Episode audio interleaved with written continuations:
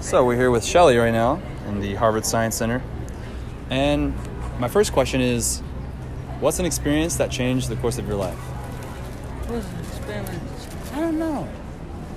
Nothing really changed me.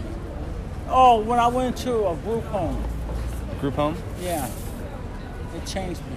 How how did it make you feel? It made me feel more independent. Yeah? Yeah.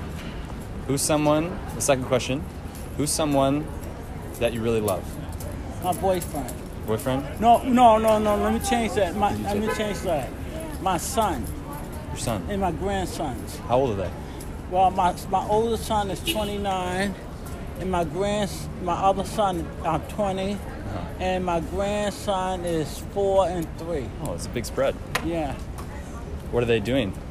One, What's their one- passion? My son, my oldest son is in California. He's he sells houses, and my other son, he's a teacher and trying. He's in college right here in Cambridge, and he's um and he's in um he's going to school for to be a therapist. That's, that's awesome. So my third question is, um, what would you like to be remembered for? I would like to be remembered to be uh, liking people and helping people. So I love helping people. That's great. I love helping people if I can. Mm-hmm. Anything I can do, I can do it. I do it. Love it. Yeah. High five. That's great. Thank you so